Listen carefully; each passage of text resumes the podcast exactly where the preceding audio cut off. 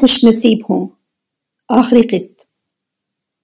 شمسا اپنی ماں کے ہمراہ جب اپنی پپو رضیہ کو ملنے گئی تو بہت حیران ہو گئی۔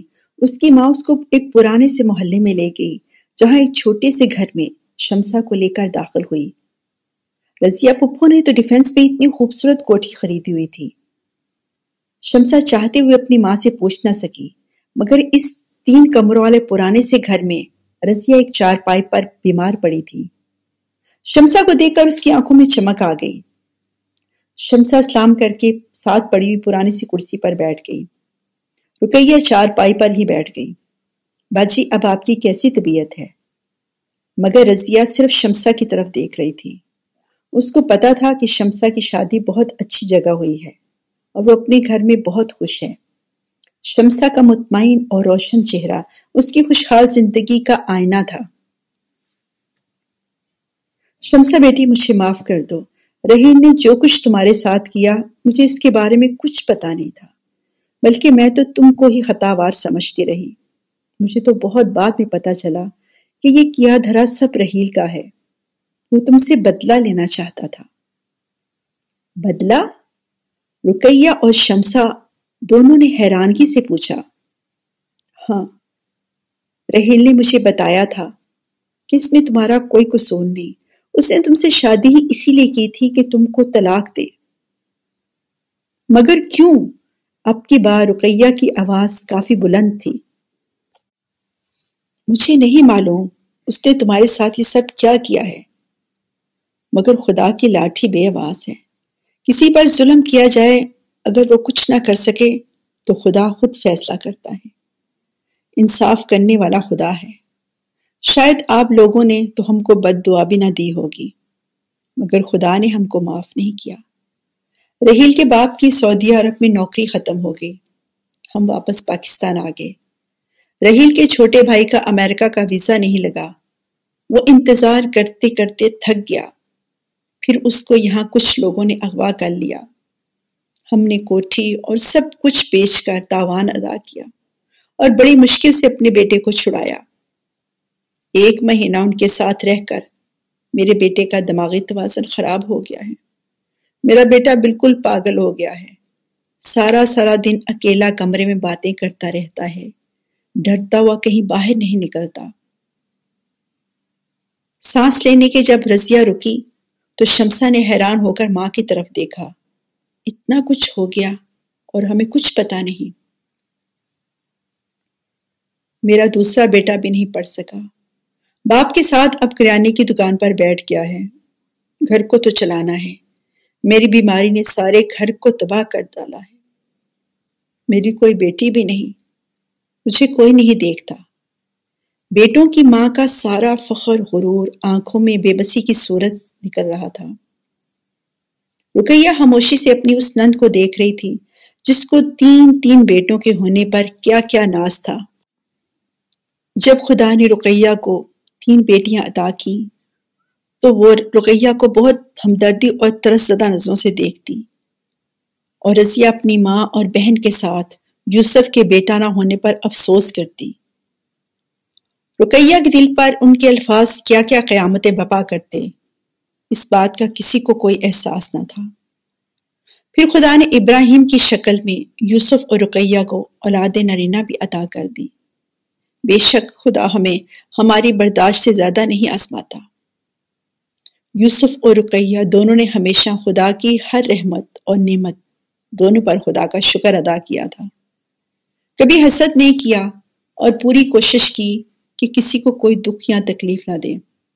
خدا نے بھی ان پر اپنا خاص کرم کیا، اتنی نیک اور سعادت مند اولاد دی۔ شمسا کی زندگی کی مشکلات اپنی جگہ، مگر انہوں نے کوئی واویلا نہیں کیا۔ مشکل میں صبر اور نماز کا دامن نہیں چھوڑا اور پھر خدا نے بھی ان کو تنہا نہیں چھوڑا۔ شمسا بیٹی، تم مجھے معاف کر دو۔ رضیہ نے شمسا کے آگے اپنے دونوں ہاتھ جوڑ دیے۔ میں نے تم پر بہت الزام تراشی کی، ہر طرح تمہیں برا بھلا کہا، مگر آفرین ہے تمہاری ماں کی تربیت پر۔ تم نے صبر کا ایسا مظاہرہ کیا کہ ہم ماں بیٹا تمہارے آگے ہار گئے۔ خدا جانتا ہے۔ مجھے کچھ معلوم نہیں تھا کہ رحیل کے دل میں کیا ہے۔ جب اس نے تم سے شادی کا ارادہ ظاہر کیا تو مجھے بالکل اچھا نہیں لگا۔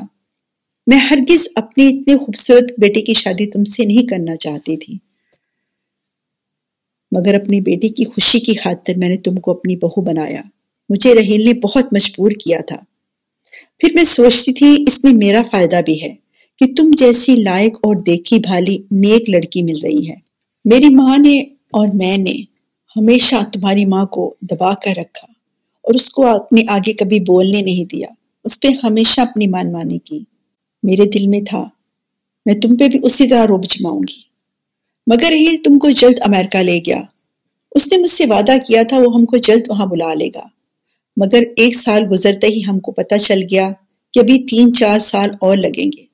اس نے تم پر بے بنیاد الزام لگائے اور میں نے ہمیشہ اس کا ساتھ دیا۔ اس کو یہ تک نہیں پوچھا کہ وہ شمسا جو تم کو پہلے اتنی پسند تھی، اب اچانک اس میں کیا خرابی ہے؟ بلکہ مجھے تو خوشی ہوتی، تنگ کرتا ہے اور تم خوش نہیں ہو۔ سچی بات، میرے دل میں کبھی بھی تم رحیل کی بیوی کی طرح نہیں سچی تھی۔ تم اس کے ساتھ جچتی ہی نہیں تھی۔ رضیہ پتہ نہیں کب کب کا غبار دل میں اندر دبائے بیٹھی تھی۔ تمہاری اچانک طلاق نے مجھے خوش بھی نہیں ہونے دیا کہ میری ماں مجھ سے روٹ گئی۔ مجھے تمہاری بربادی کا ذرا بھی افسوس نہ تھا، کیونکہ خدا نے مجھے بیٹی جیسی رحمت عطا ہی نہیں کی تھی۔ نہ میرے دل میں وہ نرمی تھی کہ بیٹی کے دکھ پر تڑپتی۔ بیٹی جیسی رحمت خدا سب کو عطا نہیں کرتا۔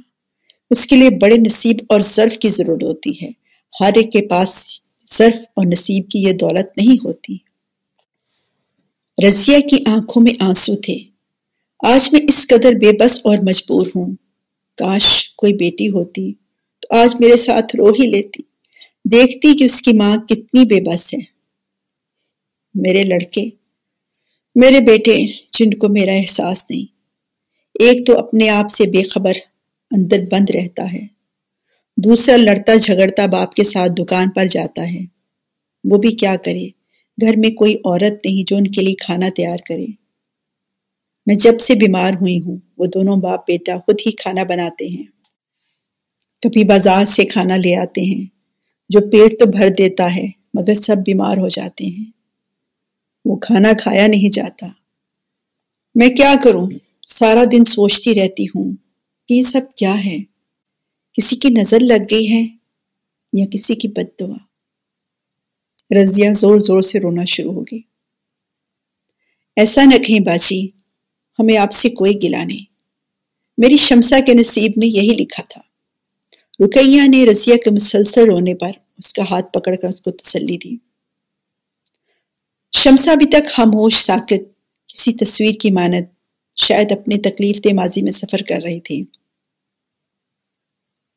شمسا خدا کے لیے مجھے اور رحیل کو معاف کر دو۔ رضیہ کی بار بار تکرار پر شمسا نے اپنی آنکھوں کی نمی کو چھپاتے ہوئے کہا پھپھو ایسا نہ کہیے، کسی کا کوئی قصور نہیں اور مجھے کسی سے کوئی گلا نہیں۔ آپ میری ماں جیسی ہیں اور بچے ماں کو صرف دعا دیتے ہیں۔ تم نے ہمیں معاف کر دیا۔ رضیہ کی آواز میں بے یقینی تھی۔ انہوں نے اور ان کے بیٹے نے اس پر ناجائز الزام لگائے، اس کو بے قصور طلاق دی۔ جی پپھو مجھے آپ سے کوئی گلا نہیں۔ بس آپ ٹھیک ہو جائیں اور بالکل پریشان نہ ہوں۔ کوئی بات نہیں، سوچیے۔ انشاءاللہ خدا بہتر کرے گا۔ رحیل اپنی بیوی کے ساتھ امریکہ سے آیا ہوا ہے۔ وہ بھی تم سے معافی مانگنا چاہتا ہے۔ اس کا سارا کیریئر تباہ ہو گیا ہے۔ اس نے انگریز لڑکی سے شادی کر لی ہے، جو مسلمان بھی نہیں ہوئی۔ اس نے رحیل کی زندگی اجیرن بنا رکھی ہے۔ آج کا رحیل رہتا تو پاکستان میں ہے، مگر اس گھر میں نہیں رہتا، کیونکہ اس کی بیوی کو یہ گھر پسند نہیں۔ وہ ہوٹل میں رہ رہا ہے۔ وہ مجھ بیمار ماں کو دیکھنے نہیں آیا، بلکہ وہ تو جائیداد میں اپنا حصہ لینے آیا ہے۔ وہ مانتا ہی نہیں کہ ہمارے پاس اب کچھ نہیں، ہم برباد ہو چکے ہیں۔ ایک بار پھر رضیہ کی آنکھوں سے برسات شروع ہو گئی۔ رکیہ اور شمسا کیا کہہ سکتے تھے؟ تھوڑی دیر تسلی دینے کے بعد وہ دونوں واپس گھر لوٹ آئیں۔ سارے راستے دونوں ماں بیٹی خاموش اور وقت کی گردش پر حیران تھیں۔ مگر دونوں کے دل مطمئن تھے کہ انہوں نے کسی قسم کا گلا یا بد دعا نہیں دی تھی۔ مگر یہ سب مقافات عمل تھا۔ خدا کا انصاف تھا۔ مظلوم آہ نہ بھی بھرے، پھر بھی اس کا خالق اپنی مخلوق پر ظلم کرنے والے کو معاف نہیں کرتا۔ اور یہ خدا کا نظام ہے اور خدا کا نظام اٹل ہے۔ رضیے کے گھر جانے کے چار دن بعد رقیہ نے شمسا کو فون کیا اور کہا، آج اگر تم فارغ ہو تو گھر آ جانا، ضروری بات کرنی ہے۔ شمسا نے چھٹی کے لیے اپلائی کیا تھا، وہ ایک دو سال ریسٹ لینا چاہتی تھی، کیونکہ بچے اور گھر اس کے لیے سب سے پہلے تھے۔ اور میجر صاحب کی طرف سے اس پر کوئی بندش نہیں تھی۔ شمسا کی خوشی اور سہولت ہر چیز پر مقدم تھی۔ میجر ادنان ایک ہفتے کے لیے پنڈی گئے ہوئے تھے۔ ڈاکٹر صاحب سے جب شمسا نے میکے جانے کی اجازت چاہی تو انہوں نے کہا، اگر شمسا چاہے تو ایک دو دن کے لیے بچوں کے ہمراہ اپنے والدین کے گھر رہ سکتی ہے۔ جب سے بچے پیدا ہوئے تھے، شمسا بہت کم میکے گئی تھی۔ شمسا کو اچھا لگا، مگر ڈاکٹر صاحب کے اکیلے ہونے کی وجہ سے وہ وہاں نہیں رہنا چاہتی تھی۔ اس کا حل بھی ڈاکٹر صاحب نے خود ہی نکال لیا۔ شمسا، بیٹے، آپ وہاں آرام سے رہو۔ میں کل اپنے پرانے دوستوں کو گھر پر بلاؤں گا۔ بٹلر تو موجود ہے۔ کافی دن ہوئے دوستوں سے ملے ہوئے، اسی بہانے کچھ گپ شپ بھی ہو جائے گی اور کھانا بھی مل کر کھائیں گے۔ ڈاکٹر صاحب نے مشکل کا بہت خوبصورت اور آسان حل نکال لیا۔ تو شمسا نے مسکراتے ہوئے سر ہاں میں ہلا دیا۔ ڈاکٹر صدیقی خود شمسا کو چھوڑنے کے لیے اس کے میکے گئے۔ بچوں کے لیے کل وقت نینی رکھی ہوئی تھی، وہ بچوں کی ضروریات کی چیزیں ساتھ لے گئی تھی جب شمسا گھر میں داخل ہوئی تو یوسف اور رقیہ نے ان کا استقبال کیا۔ لیکن وہ کچھ سنجیدہ نظر آ رہے تھے، کچھ ایسی بات تھی جو سمجھ نہیں آئی۔ یوسف سان ڈاکٹر صاحب کو اسرار کر کے اندر بلایا۔ ڈرائنگ روم میں کوئی بیٹھا ہوا تھا۔ شمسا نے دیکھا، سر جھکائے رحیل بیٹھا ہوا ہے۔ شمسا دروازے پر رک گئی۔ ڈاکٹر صاحب یوسف اور رکیہ کے ہمراہ ڈرائنگ روم میں داخل ہوئے۔ ڈاکٹر صاحب کے لیے رحیل اجنبی تھا۔ انہوں نے اسلام کیا۔ رحیل نے اٹھ کر ہاتھ ملایا۔ اس کا ہاتھ کانپ رہا تھا۔ ڈاکٹر صاحب، بہت اچھا ہوا، آپ بھی آگے۔ یہ رحیل ہے۔ یوسف نے بہت سنجیدگی سے کہا۔ ڈاکٹر صاحب نے بھرپور نظروں سے رحیل کو دیکھا، جس کی حالت کافی ڈسٹرب لگ رہی تھی۔ بال منتشر، کپڑوں پر سلوٹیں، آنکھیں اور چہرہ بے حد پریشانی کی تصویر بنا ہوا تھا۔ نظریں جھکائے رحیل بولا مامو جان مجھے معاف کر دیں۔ مجھے شمسا سے معافی مانگنی ہے۔ آپ سب کے سامنے، پلیز آپ اس کو بلا دیں۔ شمسا کمرے کے باہر کھڑی تھی۔ وہ خود اندر آ گئی اور باپ کے پاس پڑی کرسی پر بیٹھ گئی۔ خاموشی پورے کمرے میں پھیل گئی۔ رحیل کا سر جھکا ہوا تھا۔ اس کا جسم ہلکا ہلکا لرس رہا تھا۔ اپنی انگلیوں کو مسلسل مسر رہا تھا، کبھی مٹھیاں بھیج لیتا اور کبھی زور سے اپنے بالوں کو کھینچتا۔ لگتا تھا کچھ کہنا چاہتا ہے، مگر کہہ نہیں پا رہا۔ جی کہی آپ کو مجھ سے کیا کہنا ہے؟ شمسا کی پرسکون اور پر اعتماد آواز کمرے کی خاموشی پر حاوی ہو گئی۔ رحیل نے چونکا شمسا کو دیکھا۔ کیا یہ وہی شمسا ہے؟ کمزور سی، کم گو۔ رحیل نے اپنی نظریں جھکا لی شمسا، آپ مجھے معاف کر دیں۔ میں نے آپ کے ساتھ بہت زیادتی کی، بلکہ میں نے ظلم کیے۔ میں شمسا کو ہر جگہ ہرانا چاہتا تھا۔ مجھ سے برداشت نہیں ہوتا تھا کہ ایک عام سی لڑکی کس طرح میرے جیسے خوبصورت عقل مند لڑکے سے زیادہ سب کی منظور نظر تھی۔ شروع سے ہی میں پورے خاندان کی آنکھوں کا تارا تھا۔ میرے دھدیال میں میں پہلا پوتا تھا اور ننیال میں پہلا نواسا تھا۔ ہر جگہ رحیل رحیل ہوتا اور رحیل سے آگے کوئی نہیں تھا۔ سارا بچپن میں اپنی بادشاہی پر ناز کرتا رہا اور میرے اندر ایک ایسا رحیل تھا جو نمبر ون تھا، بلکہ جو سب کچھ تھا۔ پھر پتہ نہیں کس طرح ایک عام سی رنگت والی لڑکی کی تعریفیں شروع ہو گئیں۔ جب میں ننیال میں آتا تو صرف شمسا کا نام گونج رہا ہوتا۔ مجھے پڑھنے کا کوئی شوق نہیں تھا۔ مگر صرف شمسا کو نیچا دکھانے کے لیے میں دن رات محنت کرنا شروع ہو گیا۔ میں بھی کلاس میں فرسٹ آنا شروع ہوا۔ مگر پھر بھی میرے بجائے شمسا کی ہی قابلیت کے ڈھنگے بجائے جاتے، میرے اندر ایک آگ لگ جاتی۔ مجھ سے برداشت نہیں ہوتا کہ ایک لڑکی کا نام لڑکے سے پہلے لیا جائے۔ اور وہ بھی ایک اتنے خوبصورت لڑکے سے پہلے۔ میں ہر قیمت پر شمسا کو نیچا دکھانا چاہتا تھا۔ مگر پھر بھی شمسا مسلسل آگے اور بہت آگے نکلتی جا رہی تھی۔ شمسا خاندان کی پہلی لڑکی تھی جو ڈاکٹر بن رہی تھی۔ اور مجھے لگتا تھا اگر شمسا ڈاکٹر بن گئی تو میں بہت پیچھے رہ جاؤں گا۔ کوشش کے باوجود بھی میڈیکل نہ پڑھ سکا۔ پھر وہ ہوا جو شاید آپ کو معلوم نہیں۔ مجھے اور شمسا کو معلوم ہے کہ میڈیکل کے ایگزام کے درمیان تم نے شمسا کو اغوا کروایا تھا۔ ڈاکٹر صدیقی نے رحیل کی طرف دیکھتے ہوئے سپاٹ آواز میں کہا، کیا؟ یوسف اور رکیہ کی بے یقین آواز بہت زور سے گونجی۔ ڈاکٹر صاحب کی بات سن کر رحیل نے ان کی طرف دیکھا اور پھر سر جھکا لیا۔ میں نے شمسا سے شادی صرف اسی لیے کی تھی کہ مجھ سے زیادہ کامیاب نہ ہو سکے۔ اس کے لیے میں نے بہت محنت کی۔ دن رات ایک کر کے اپنا کیریئر بنایا اور شمسا کو پورا سال امریکہ میں اس طرح مصروف رکھا کہ وہ پڑھائی نہ کر سکے اور ساتھ ساتھ میں اس کو یقین دلاتا رہا کہ میں اس کے لیے میڈیکل کالجوں میں داخلے کی بہت کوشش کر رہا ہوں۔ شمسا بہت سادہ اور بہت صابر لڑکی ہے۔ اس نے مجھ سے کبھی بھی کسی قسم کی کوئی شکایت نہیں کی اور نہ ہی کوئی مطالبہ کیا۔ شمسا مجھے بالکل پسند نہیں تھی۔ وہ صرف میری ضد تھی۔ میرے جیسے خوبصورت لڑکے کے ساتھ اس کا کیا جوڑ ہو سکتا ہے؟ مجھے تو امریکہ میں جاتے ہی اپنے خوابوں کی ملکہ روزی مل گئی تھی۔ روزی کا حسن بے مثال تھا۔ شمسا اس کے سامنے کچھ بھی نہیں۔ مگر جب شمسا کو دھوکے سے میں نے پاکستان بھیج دیا، تو کئی مہینے روزی کے ساتھ رہتے ہوئے بھی مجھے ایک بے چینی اور بے کلی رہی۔ جب شمسا وہاں تھی تو زندگی بہت پرسکون تھی۔ وہ سکون شمسا کے جانے کے بعد مجھے آج تک نہیں ملا۔ شمسا کے جانے کے بعد جیسے نصیب مجھ سے روٹ گیا۔